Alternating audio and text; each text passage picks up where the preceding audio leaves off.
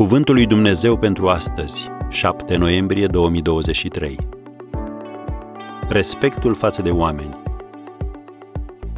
Să răspundeți cu blândețe și cu teamă. 1 Petru 3, versetul 15.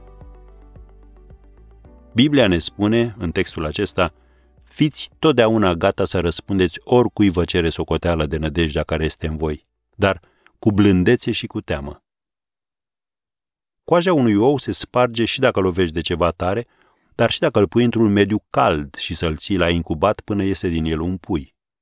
Ultima variantă ne dă un pui, în timp ce prima îl elimină.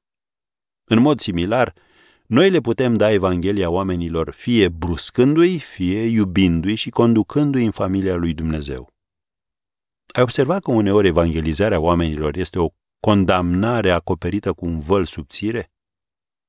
Noi le spunem, tu ai nevoie de ceea ce am eu pentru că ești o persoană așa de chinuită.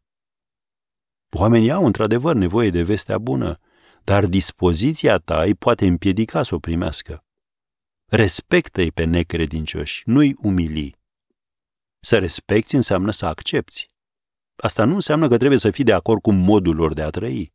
Acceptarea și aprobarea sunt două lucruri diferite dar fiecare om are dreptul să fie tratat cu respect.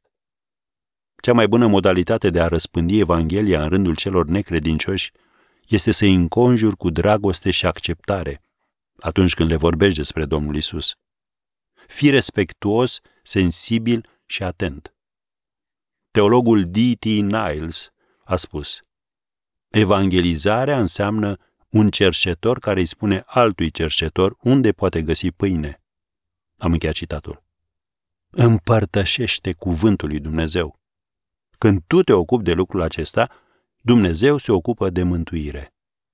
Odată ce ai semănat sămânța cuvântului lui Dumnezeu în inima cuiva și ai arătat iubire, când vei pleca de lângă el, poți să fii sigur că Dumnezeu nu va întârzia să-și facă partea sa.